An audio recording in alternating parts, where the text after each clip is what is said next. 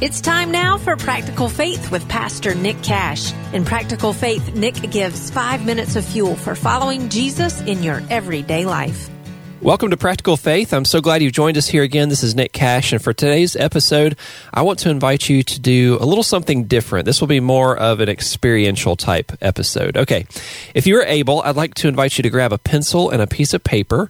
If you're driving or something, you can just make mental notes for this one. All right, throughout this episode, I will be walking you through an exercise where you will need to write down your responses or think of them in your head. Okay, here's your first exercise. Up along the top of your paper, I'd like for you to write your answer to this question Who is Jesus? Who is Jesus?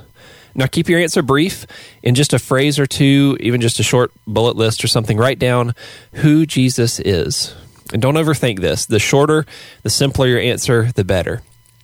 Now, this is cool. Jesus walked his disciples through this very same exercise in the book of Mark, chapter 8. In verse 27, it says, Jesus went on with his disciples to the villages of Caesarea Philippi, and on the way, he asked his disciples, Who do the people say that I am? All right, now on your paper or in your mind, if you're driving, below your brief answer to the question, Who is Jesus? I'd like for you to write three words and then leave some space between each word. Okay, the first word you'll write is world, W O R L D. The next word is church, and the last word is friends. World, church, and friends. Okay, now under each of these headings, I'd like for you to write who each of these groups says that Jesus is. Now, again, the shorter your answer, the better. Who does the world say Jesus is? In just a phrase or two. Who does the church say Jesus is? Just keep your answers short and simple. And who do your friends say Jesus is? Again, just one or two bullet points would be plenty.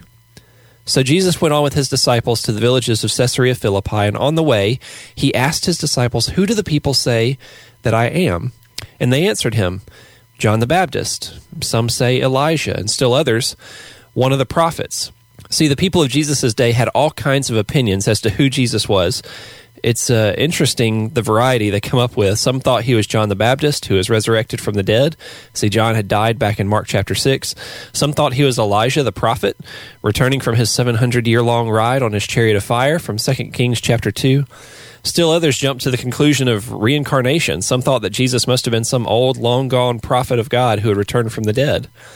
And the people of our day have all kinds of opinions as to who Jesus is as well. I don't need to rehash those for you. They're written on your papers right now, or you're thinking of who they are right now.